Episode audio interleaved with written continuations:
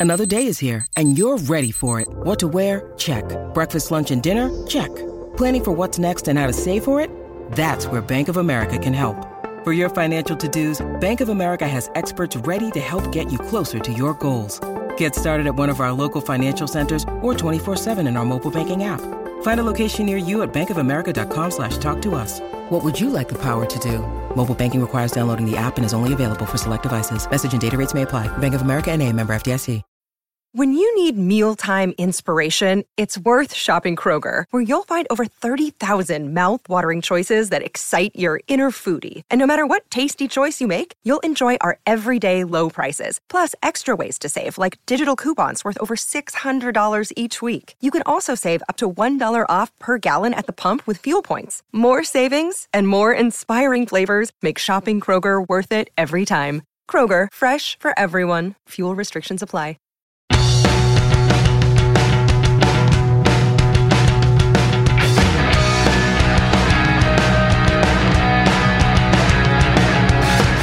Hey, Springsteen fans, and welcome to episode 6 of Springsteen Times 70. This is the penultimate episode. We're almost to the end, and today we're going to be going through songs number 20 to number 11, some of the greatest Springsteen songs ever. And to do this with me today, I have the legend of mastering and master engineering, Greg Calbi from Sterling Sound, uh, who has mastered a, a lot of gr- amazing rock and punk albums over the years. Everything from uh, Kacey Musgraves' Golden Hour, which is not a rock or punk album, but the just won uh, the Grammy for Album of the Year, uh, and Tame Impala and Arcade Fire and The National, all the way back to Patti Smith and John Legend, and he mastered Bruce Springsteen's Born to Run in 1975. Greg, welcome. Thank you for joining us. It is for, an honor. Thanks for asking me to be be here. I hope I can um, say a couple of things that interest some of the listeners. Yes, anyway. I think I think you definitely can. Um, so, Greg, if we could just start before we get into the songs, can you just briefly explain to our listeners what uh, a mastering engineer does exactly? Just yeah. Uh, you know, I've had this conversation with so many people, but ma- you know, mastering is the final stage of, of record production. Mm-hmm. And what we do is we take a final mix and we enhance it to the point where the people who create it feel like it's been improved and has more impact, Mm-hmm. more fidelity, um, more coherent, cleaner, whatever they whatever they wanted to do with their mixes. Mm-hmm. We try to do more of it and re- deliver it back to them where they're, they're very happy. And you know, this is what I've been doing from the days of when before cassettes, when vinyl and acetates were the only thing that you could listen to at home Right. all the way up through the you know very first CDs in the early '80s, Mm-hmm. and then now we're in the streaming era. So it's uh, you know it's basically taking what happens in the studio or what happens in somebody's headphones and laptop these days, Right. and and making it as presentable as impactful as possible to to the uh, to the audience, you know, to the fans. Okay, so that is that is amazing, and we could obviously talk about that for the entire podcast if you wanted to. Um, I would love to hear about what what you remember uh, from mastering Born to Run and what what needed to be done to it. Uh, just and any memories that you have, I would be happy to hear. Yeah, well, um, Born to Run was an, was a I probably could spend the entire um, forty minutes or Yeah. whatever we have talking about Born to Run, because uh, uh, Bruce was in the studio with Mike Appel. Um, the first thing that they did was the actual song Born to Run, which was done prior to actually making the album. And um, I had become a Springsteen fan um, kind of on my own at that point. N- nobody in the studio really knew about him. Uh, there was something called the King Biscuit Flower Hour, which was on the radio for many years. It was live concerts. It was kind of um, sent all over the country uh, to different ra- uh, radio stations. And it was Edgar Winter, and the opening act was Bruce Springsteen, who I'd never heard of. and it was just Bruce on, on guitar. I don't think there was a harmonium, but I think there was something like, he was doing something like that. And his voice was so astounding that I started to kind of peek around, and he had had, uh, he had uh, Greetings to Asbury Park, and he also had uh, Wild Innocent, Innocent, East, Innocent and the East Street Shuffle, easy Yeah. for me to say. So I really got into, into the, the uh, these two albums, and there was a show at Avery Fisher Hall, Bruce Springsteen and the E Street Band. So with my ex-wife and myself, we went over to the show, and we were late. The, the uh, ticket booth was closed, and they let us in for free. And we walked in; it was like it wasn't half empty, but there was about twenty rows empty. Wow. And I came back to the studio the next uh, m- Monday, and I said to, to everybody, I said, "This is an unbelievable band. You guys got to hear this." And who did I tell was Jimmy Iovine, who was an assistant at the time. Right. So I kind of hit Jimmy, and if I ever get a chance to speak to him again, in his lofty position now as a billionaire, uh, I'll remind him that Jimmy, I'm the first one you had never heard of Bruce before I mentioned. So that I always kind of took credit. So anyway, going going back when they came into the studio, I was pretty excited, and I think Jimmy got pretty excited because he kind of jumped on the train there and started working with him. And um, when the album was was being made. Um, you know, Jimmy was was was working with them. He was pretty much of a rookie at that point. point, and we were really good friends. And so I would hear these songs in their in their early stages of mixing. I mean, the recording was done. I mean, I passed by the studio and hear it. So I was very emotionally involved in the whole process because I had I loved the band. I Yeah. kind of took took it as a personal thing, right? Right. And um, Jimmy would bring mixes in and we'd listen to them and I kind of evaluate them. Now I'm only doing mastering at that point like two or three years. I'm 25 years old, I guess, at Yeah. that point.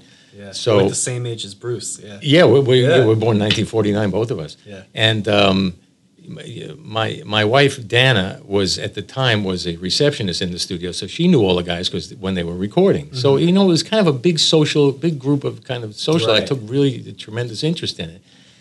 And then um, there was this vibe that came around that this was the, the future of rock and roll and everything. I mean, everything was happening. You know, it was just so so damn exciting. And um, but I have to say that one of my most physical memories of listening when I first heard Jungleland, I was by myself in the room with the tape, trying to evaluate the mix and master it. And I'll never forget the chills that I got on the back of my neck. And this is like it's it, to to experience music this way with no nobody telling you anything beforehand about it and just getting it that way. That was my memory of Born to Run. It was just an emotional experience. And you know, songs like 10th Avenue Freeze Out. I mean, the studio was between 8th and 9th Avenue on 42nd Right. Street. That was the world that we were working in. That's the world that Record Plant Studios at that point was in that neighborhood. Right. So the whole thing was all kind of very personal. That's all I can I can say. Wow, that is well. Thank you for sharing that. That's amazing. And uh, and uh, I guess one more question about that because I'm just so interested. Um, With considering that the East Street Band is such a big wall of sound kind of band, when when mastering a band like that, wa- was your job to sort of rein it all in and get it to one sort of even even level that everything was sounding No. cohesive? No, that wasn't it. What what it was was to to to learn how to transfer what was on the tape onto a onto this acetate, which was going to be used, and the lacquer was going to be used to make the records from. Everybody uh-huh. in the world is going to hear a record at that point. There's, Right. You know, this is there's no there's no nothing. That's the that's the document. Mm-hmm. That's what you got. So you got to make sure that what they did in the studio is going to be at least as good as on record as it Right. was, and hopefully a little bit better. Right. So we used to do a lot of work in those in, in that era, a lot of work in the mid range because the studio had these very big Hidley monitors, which gave you like more than you really had. Mm-hmm. So we then it would come into the cutting room and we'd have the lathe and you'd have to try to figure out what it didn't have so that when it went to the record, people would get it. Yeah. So some of the songs, like 10th Avenue Freeze Out, I remember it sounded fantastic. Jimmy did a great job. They, it was recorded really well. But some of the tunes need a little help in the vocal, and some of them need a little bit of cleaning up. I don't know exactly what happened, but uh, everybody, everybody should understand that in the subsequent digital era, I didn't do any of the mastering. And Bob Ludwig, fantastic mastering engineer, legendary guy, has mastered all of Bruce from, from Right. Darkness on. Right, so I right, really only got to do the, the disc. If you have an original pressing, like I do, of Born to Run, that's what I got my hands on. Yeah. But like I said, it was for me more than a technical. It was like really a kind of an emotional experience. Well, that is amazing, Greg. Thank you. And so, without further ado, let's get into the music. That's why you're here. Um, so, we're going to kick it off with uh, number 20 on the list, which is uh, a different uh, Born song. Born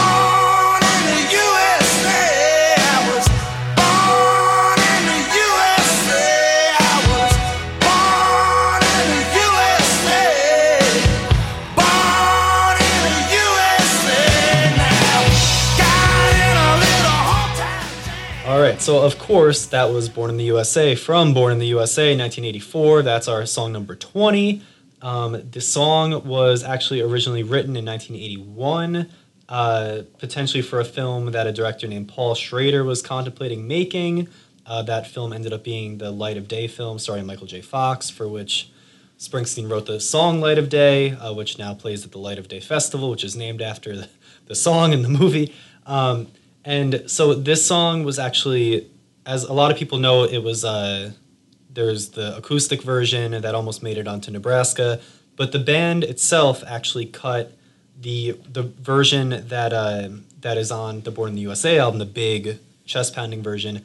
That was cut in 1982 as well. They sort of heard the version and they sort of cr- created it in the room. Roy Bittan sort of just came up with that uh, famous keyboard uh, melody on the spot. Max Weinberg just started doing the big uh, snare crack on his own. Um, and then it wouldn't come to light, and people wouldn't actually hear it for another two years into 1984. And then so began Bruce Springsteen, the rock superstar, being on the cover of People magazine. And uh, well, he would have been on magazines before, but that but being the pop celebrity that he hadn't exactly been before. So, Greg, I'd love to hear what you think about born the Born in the USA era, Bruce. You know, um, having having really such an emotional attachment to the first two albums and the, the, the kind of the street the street feeling of the characters in the albums, which uh, in the last couple of weeks and listening to some of the material I was going to be reviewing tonight.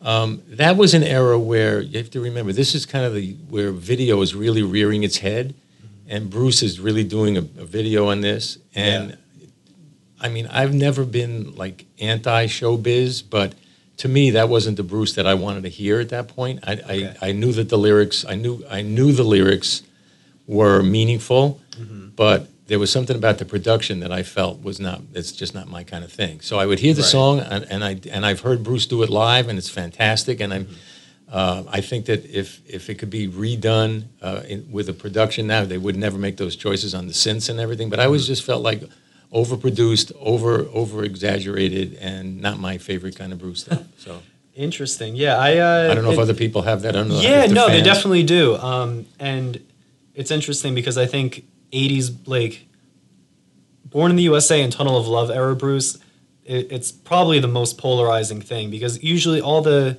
Born, Born to Run and Darkness and stuff before, pretty. If you're a fan of Bruce, you pretty much everyone pretty much loves or at least respects those albums. And then Human Touch and Lucky Town and things like that. Most people either hate it or they think they understand that it's not his best thing. But some people think that Born in the USA, that era of Bruce is like their favorite Bruce because that's that's like pop radio Bruce. Um, so yeah, I mean to to each their own. It's not my personal favorite, but I do I do love a good uh, drive down whatever Highway Nine or the Parkway or whatever with the windows down and that that blasting. There's, you know, Yeah. there's no doubt the, the you know this is like when uh, uh, you know again this week I came to a couple of realizations about Bruce, but you know Bruce as a craftsman, as a song craftsman, this is an example of a cr- really crafty song, and he's he's just such so phenomenal as a writer. And uh, the other thing is I and I, I wanted to add this, it's maybe not so much about the music, but remember like 1985. Now Bruce has been out and about. But you know, you really never know how much money everybody was able to keep from the tours, how much money they got that got stolen. Right. Um, you have a record company trying to push a lot of records out. You have guys now. Bruce is not you know 70 years old now, but he wasn't 70 years old then. He was in his 30s at that point. So there's a lot of pressure on an artist to to produce stuff that's Yeah. going to sell, so that his tours will sell. You know, it's, it's a there's a whole network of things that go on. So.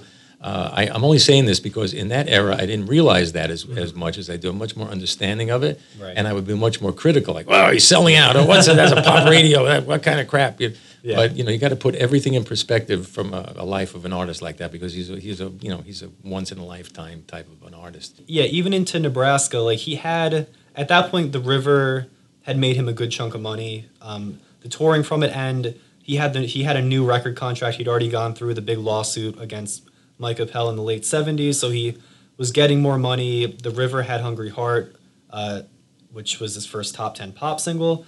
Um, so at that point, when he went to make Nebraska, that was uh, the first time he re- he really had money in his pocket. And but then after, uh, and I think he writes about this in his autobiography too. Once Born in the USA comes out, then he he said I think he described it as like an embarrassing amount of money like from that album, and then his whole life changed again. Well, don't forget. In that area, you have CDs, LPs, and cassettes. I Yeah. mean, it's money is being printed by. I mean, it's just incredible the amount of money that's flowing into the business at that point. Right, completely. Okay, on to number 19, which is a fan favorite and a live version uh, from the late 70s that is unforgettable.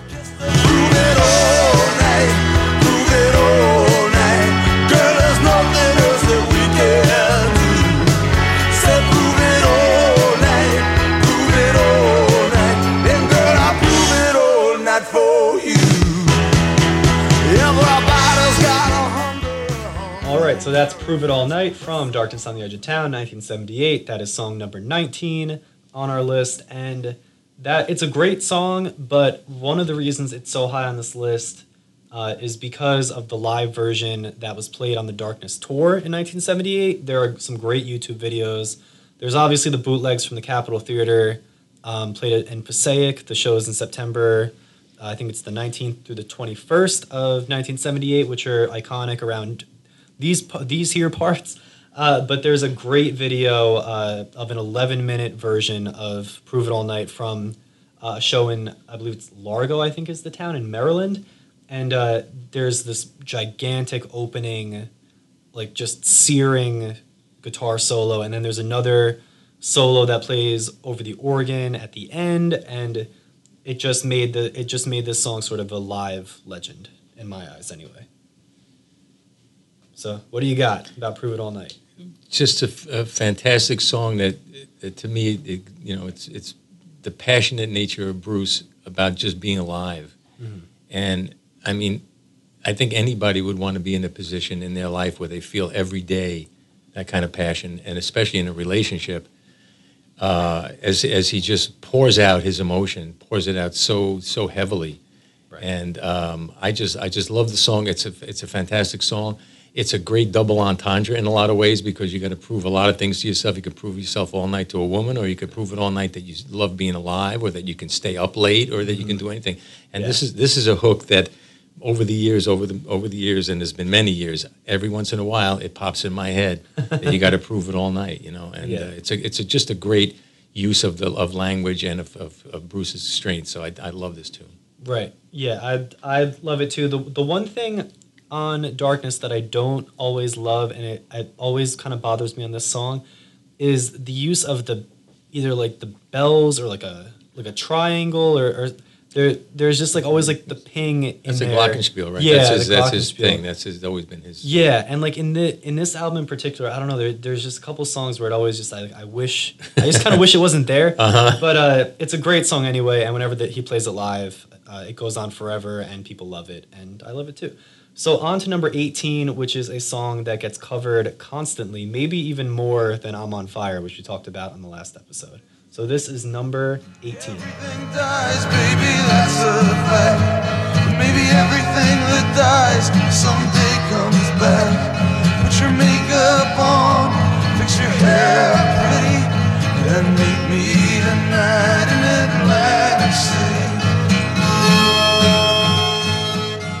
All right, so that was Atlantic City from Nebraska, of course, 1982. That's number 18 on our list.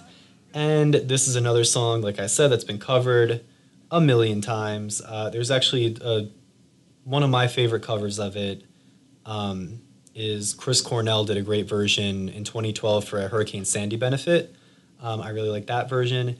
But anyway, th- this is a great song uh, inspired by the uh, the real life house bombing of uh, the chick, the quote unquote chicken man, a mob boss in Philadelphia named Philip Testa, um, and in 1981. And uh, the song, it's a, it's an easy song to sing along to, even though it's sort of an unsettling lyric. You know, this this was the like emblematic of this attitude that we all had in the '70s when we watch watching the old um, the old model kind of disintegrate. Atlantic City was the was the perfect example. I mean, when I was a kid, you'd meet relatives and friends. We went on a honeymoon in Atlantic City. It's like you went on your honeymoon in Atlantic City. It was like it was like the personification of decay. And then you know, and, and I was listening to this the other day. I hadn't heard it in a while, mm-hmm. and I just it's Bruce going like, look at this shit Yeah. look what's going on. He's he's the announcer, and he's like he's the observer and the announcer, but he wants everybody to know that this is meaningful, that this is this stuff is dying, and you know the, that culture was you know it's a combination. The culture was dying, the economic model was dying, and he's seeing all this, and he's and he's able to express it in a way that everybody kind of kind of can identify with. So this is Bruce. You know, he is an everyman in a lot of ways, which makes it difficult to see every man on stage in Broadway doing a, doing a show for three or four hundred dollar tickets, which is another part of the story. But it, he, I'm, I'm only saying that to, to tell you how much it meant to me to have an artist who was really saying what what we were feeling. Right. And you know, the, you, you can you can you can say what you want to listen. The Stones, Van Morrison, but this guy's from our culture. This is a guy seeing the same things we're seeing, and he's able to express it. I think I think when you go to a Bruce show and you see everybody knowing every word, this is in my generation. You're talking about sixty and overs now, who still have tears in their eyes with these songs. That's why. Right, and the uh, and going right into the apprehension about Atlantic City and the hotels or the casinos that were opening in the mid to late seventies, and the uh, the immediate insurgence of organized crime around those businesses and people wondering if bringing all of all of that glitz and sort of and money to Atlantic City, trying to bring it back and build it back up, was actually beneficial for the city in the long run, which you could argue one way or another. And uh, one other little tidbit before we move on uh, that I read in, I think, in Brian Hiatt's book that I talk about all the time, um, that Philip Testa, the chicken man whose house got blown up, who died in, when his house got blown up, uh, his son Salvatore Testa sold an Atlantic City nightclub to Donald Trump at a considerable profit uh, in 1982. So who knew? Uh, that was, I guess, prior. I don't know if that was before or after Trump Plaza and Trump Taj Mahal and all that stuff. I don't know. I'm not. I haven't been around as long as long as you have. But uh, Still a depressing place. as far yeah, as yeah, yeah. um, all right, onward to number 17, uh, a big fan favorite and uh, a song that is higher on a lot of other people's lists, but not as high on mine.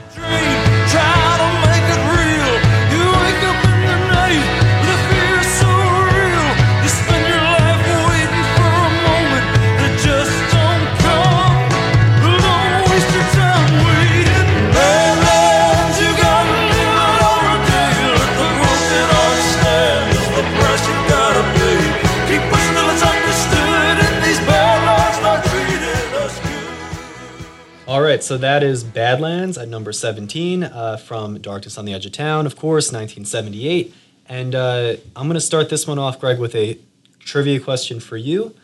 Do you know what that opening, like galloping riff, rips off? Because he revealed it la- years later. It's a song from 1965. Uh huh. Any idea? No. No, it's uh, he revealed later. It's the the uh, the animals. Uh, Don't let me be misunderstood. If you listen to it, it's in a different key, but the uh, the guitar melody is almost identical, and he and he admitted that. he sort of ripped it off. Yeah, Yep. Baby. Yeah. I used to sing that in my band. Yeah. I can't believe I missed that. And maybe if I wasn't listened to it again, I might have got it. But yeah, Yeah. Um, but anyway, so Badlands, a huge fan favorite. It's a gigantic, sort of triumphant yet impassionately sad song that uh, is emblematic of the whole darkness era from Bruce. There's a lot of emotion in everything that he does uh, from that era. Um, and a fun anecdote that I had I read somewhere. Bruce was in the middle of working on that song in New York uh, when the Great Blackout of 1977 happened in New York. Uh, when everything went black for a whole 24, 25 hours, and he was on 57th Street. That was that's uh, the weird parallel to incident a couple years earlier. Who could who could have guessed? But uh, but yeah, it's a it's a huge song. This is like quintessential Bruce. It doesn't get much Springsteener than this, I think. You know, I- all I can say is I, I, I love the song and I love the chorus and I love the harmonies in the chorus, which I, I which I think are pretty unique for a Bruce song to have those those kind of high harmonies in there. I guess it's Steve Van Zandt singing them. I, I don't know. I didn't, didn't study it, but it sounds to me like Right. like he might have been. But I, I just lo- I just love the triumphant nature of the song and, and the energy and uh, basically the rebelliousness of and, and I don't know. To me, it represents Bruce at his best. I, I, I don't have a problem in any way. What don't you like about it? uh, I don't know. I'm sorry to put you on the spot, but you said Yeah, it's not no, your favorite no. I uh, it's a little sing-songy in a way, right? yeah. it's a little. the- I think the one thing. So I mean, it's out of 300 and something songs, it's Yeah. number 17 for me. So I, Yeah. do, I do I do I do like it, but I think that uh, there's something about like the the timbre, like the tremble in his voice on Yeah. on Darkness, like especially in this song, Yeah. like gets to me sometimes. And I think it was just the way that he was happened to be singing when he was recording that album. I don't think any of the other albums sound exactly the same, uh, his vocal wise. But I mean, there's there's still plenty to like. Like the call and response uh, guitar and sax solos between him and Clarence are one of the best uh, that he's done. And uh, yeah, and, w- and when it when he plays it live, and he always plays it live, uh, people just go crazy for it.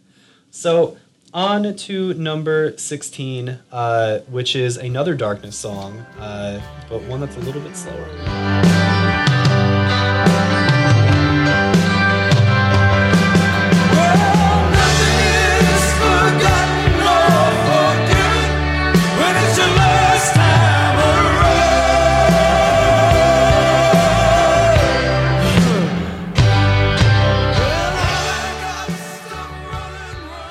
All right, that's Something in the Night, number 16, off Darkness on the Edge of Town, 1978. And it was first performed, fun fact for the Jersey fans, first performed at Count Basie Theater in 1976. It was then called the Monmouth Art Center.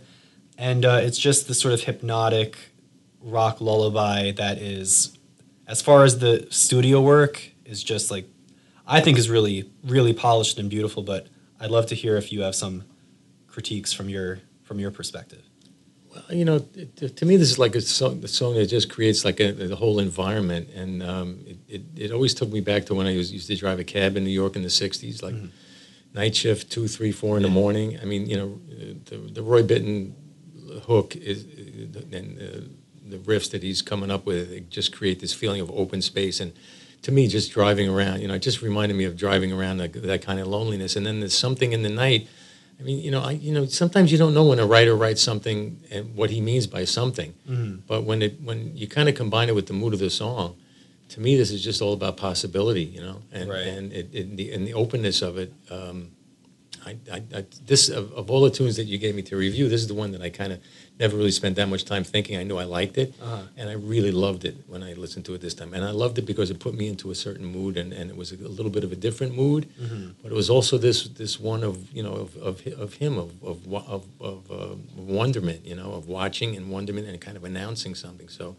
Uh, You know, he's a preacher in a lot of ways. To, to he speaks to obviously he speaks to people around the world. I mean, there's Yeah. a world. He's, he's a world famous, a wor- world quality act. So Yeah, I will say, as somebody who lived in Asbury Park for a couple of years, the the riding down Kingsley line, I've definitely listened to something in the night and been driving on Kingsley Street, and uh, at, and it's definitely been at night, and then I'm just like, this is what Bruce used to do. Um, so I've definitely been there, and the one uh, little fun fact that I did not know before researching this is at the end of the song when the drums kind of cut out and he, there's just like this very simple drum beat uh, that was queued up by Bruce on the spot. Max was playing and Bruce just like threw his arm up and Max like stopped doing most of the beat, uh, which is I guess what he wanted him to do, and that's why the uh, the drums are so sort of isolated and austere at the end of the song. Um, so onward to number 15. We are getting close to the end, you guys. Number 15, which is another song about uh about Asbury Park, New Jersey.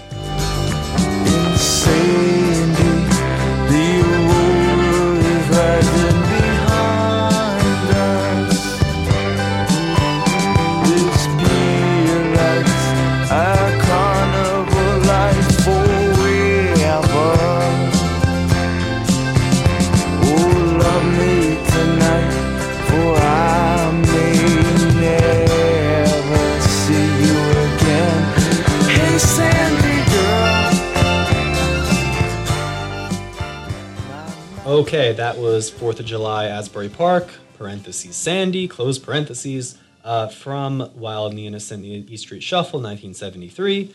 Uh, this is like one of his most early poetic, scene setting, romanticizing, nostalgic songs about the boardwalk in Asbury Park, uh, which in 73 was uh, starting to become the desolate, uh, rundown place that it would be for the next 30-ish years. It's uh, it's a lot better now if you want to take a ride down. Um, but uh, it's just one of those classic tunes. Uh, the Sandy in the song is about Diane Lozito, uh, Springsteen's girlfriend at the time, who he was living with in Bradley Beach. Yes, he was living in nearby Bradley Beach, a town over, because he'd been evicted from Asbury Park uh, and did not write about Asbury Park while he was living in Asbury Park. Fun fact. Um, so I have a very personal connection to this, having lived in the town that it, that the song is completely about. But uh, as a New York native, I'd love to hear what you think about this. Um, well, a couple of things. Uh, there was a type of, of gal back in those years that was kind of lost. P- Usually, parents didn't understand her. You know, this is post '60s. Um, I don't know if uh, this generation can really understand what a rebellion it was against what the parents, how the parents lived, the, the, the kind of martini lifestyle, the business, the businesses, the money. There was a counterculture, and a lot of kids could not live with their parents anymore, and they were really lost. There were you, you met a lot of lost souls out there, and that's what what always struck me about this song. First of all, musically, it's just un- unbelievable. I've listened to this song hundreds of times. One of my favorite ones and it again it, it it it brought something to me that I felt about people that I had met, and I, I didn't I didn't travel in the same kind of circles that Bruce did. You know, I. I I got married really young. I lived with my parents. I was never out and about the way he was. But you would meet these people who were kind of lost, and Bruce knew about them and lived with them. And this that's why I love this song so much. But I got to say one thing quickly about Asbury Park, and um, it, it, because I, I vowed that I would say it, but I worked with a, a band from Spain uh, about two years ago, and they came to New York for, th- for, for they were going to be here for three days, and they worked with me one day, and then I said, well, what are you doing tomorrow? I figured they're going to go to Central Park or something. They said, oh, we're, four guys, we're going to Asbury Park. Wow. And I said, why are you? It was the winter. I said, why are you going to Asbury Park? And the guy looked at me like I was crazy, and he just looked and he looked at me. He said, Bruce.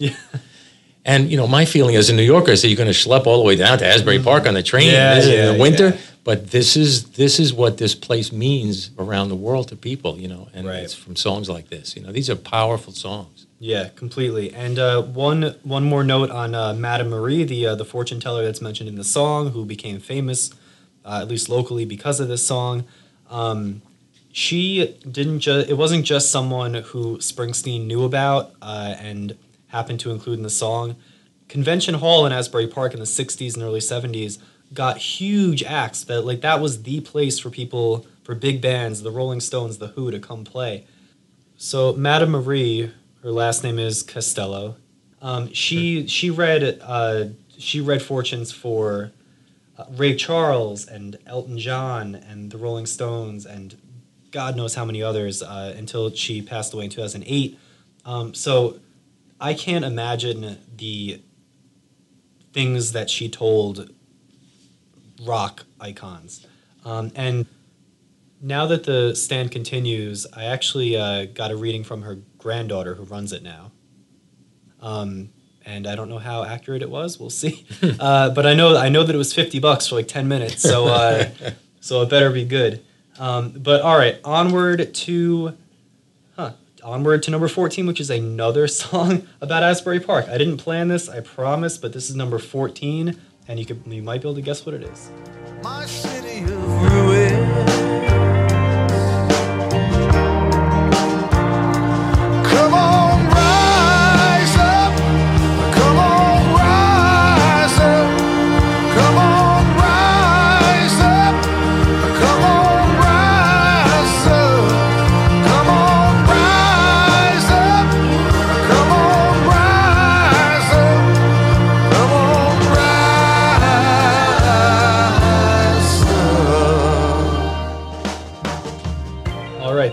City of Ruins from The Rising 2002.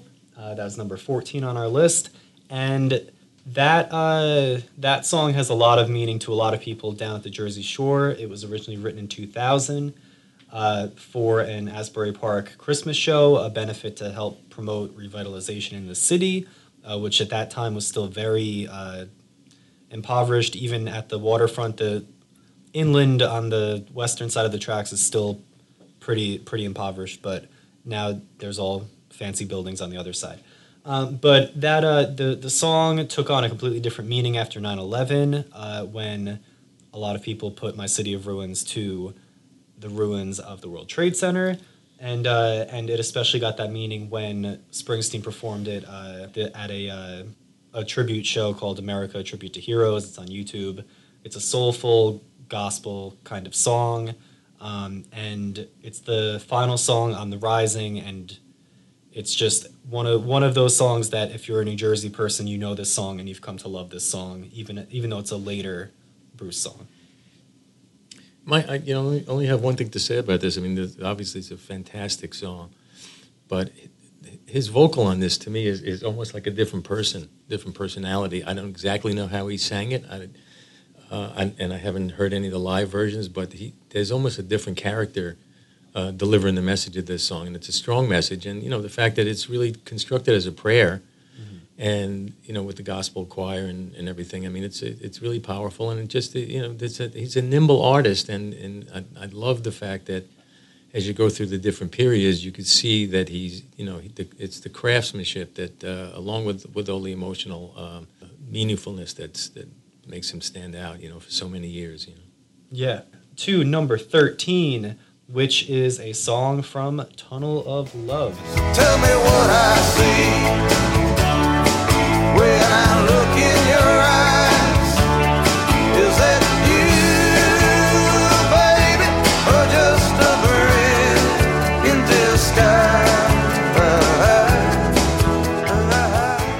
That was number 13, Brilliant Disguise from Tunnel of Love. Very popular fan favorite song, easily the most popular song off of uh, Tunnel of Love. It was a, a top 10 uh, pop hit on Billboard. And I'd love to hear from you, Greg, what you think of the uh, Tunnel of Love production.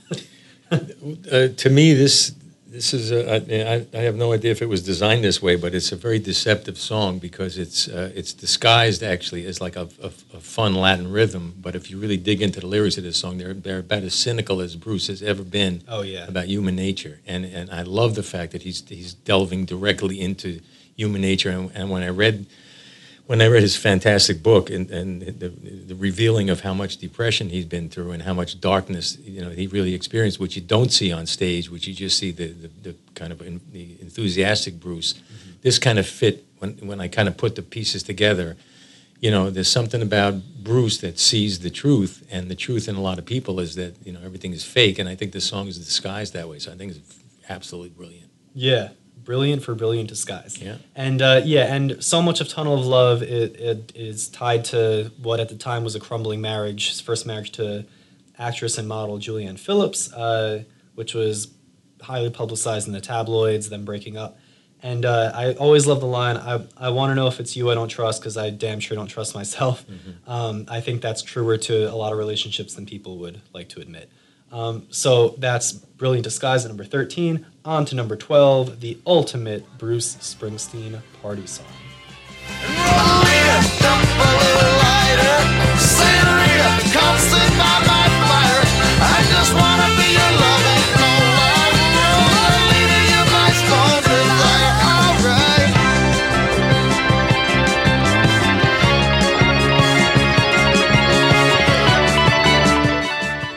Number 12, that's Rosalita Come Out Tonight from Wild Innocent New Street Shuffle, of course. Uh, this is the, like I said, the ultimate Bruce Springsteen party song. This is the song that gets played in the stadium when the lights are back on already. The, the encore is already a half hour in. Bruce is sweaty. Everyone's hot. People are considering calling out of work the next day.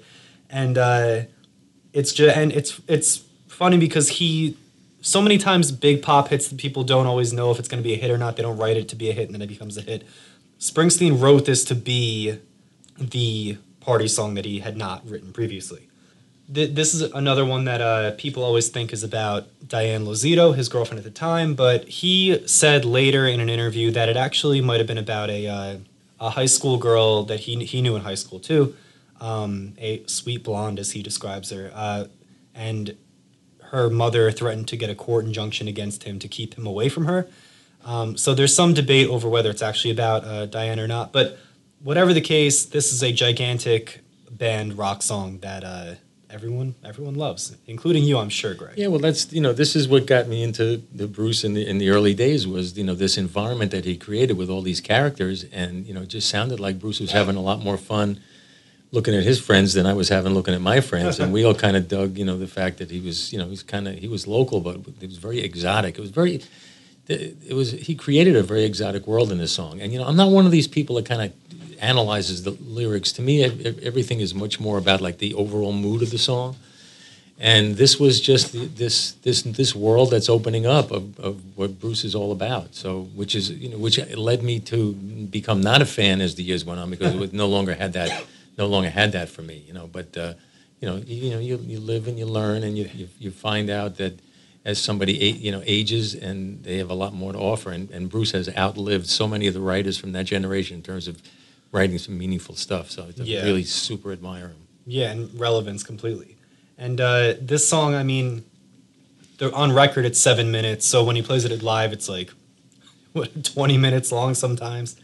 Everything from Clarence to uh, Da- Danny's organ work on this, I mean, is just killer. Uh, and everyone knows this is the song to play if you want to get uh, get someone to come out and hang out with you. Just blast it outside their window. And uh, and I'm sure uh, the people in New York that you grew up with must have heard this and they're like, wow, people in New Jersey are actually having fun. There's actually there's actually stuff to do down there. Um, so we have reached our final song already, if you can believe it. Our final song of the episode, number eleven, the last one before we hit the top ten, and this is a great uh, folksy narrative kind of song. Very very different from Rosalita. Yeah, me and Frankie laughing and drinking. Nothing feels better than blood on blood. Taking turns dancing with Maria as a band played Night of the Johnstown Flood. I catch him when he streams like any brother would. All right, that was Highway, Highway Patrolman at number 11 from Nebraska 1982. Nebraska, in totality, set off so many projects for afterward from Tom Joad and Devils and Dust and bunch of other other things. Even even Western Stars, the new album has uh, has some elements of this type of narrative storytelling and embodying other characters in, in first person like this. I think that it's so compelling the story told from the perspective of the patrolman whose brother is a criminal and who he doesn't want to arrest because family is so important to him and then the car chase at the end it's like a whole movie packed into a 5 minute song this is one that I go back to regularly and I don't think a lot of people go back to it regularly had you listened to this before I made you listen to No, it No, yeah, I knew I, I knew this one, but I, um, you know, I, I, I had when I listened to it this time and, re- and realized the, first of all, it's in first person, and the ca- the character is a believable character. I mean, Bruce is really singing this like it's happening to him. It's an amazing performance, absolutely amazing, and the structure of the song is fantastic. It reminded me so much of a, a song that I love, a George Jones song that I love called um, the Grand Tour. And the Grand Tour is is a similar thing where the character introduces his his uh, his situation and it just takes you all through the, the story. And you know, it's not verse chorus verse chorus uh, bridge chorus out. This is like a narrative story that really has a, a beginning and an ending, and the ending is.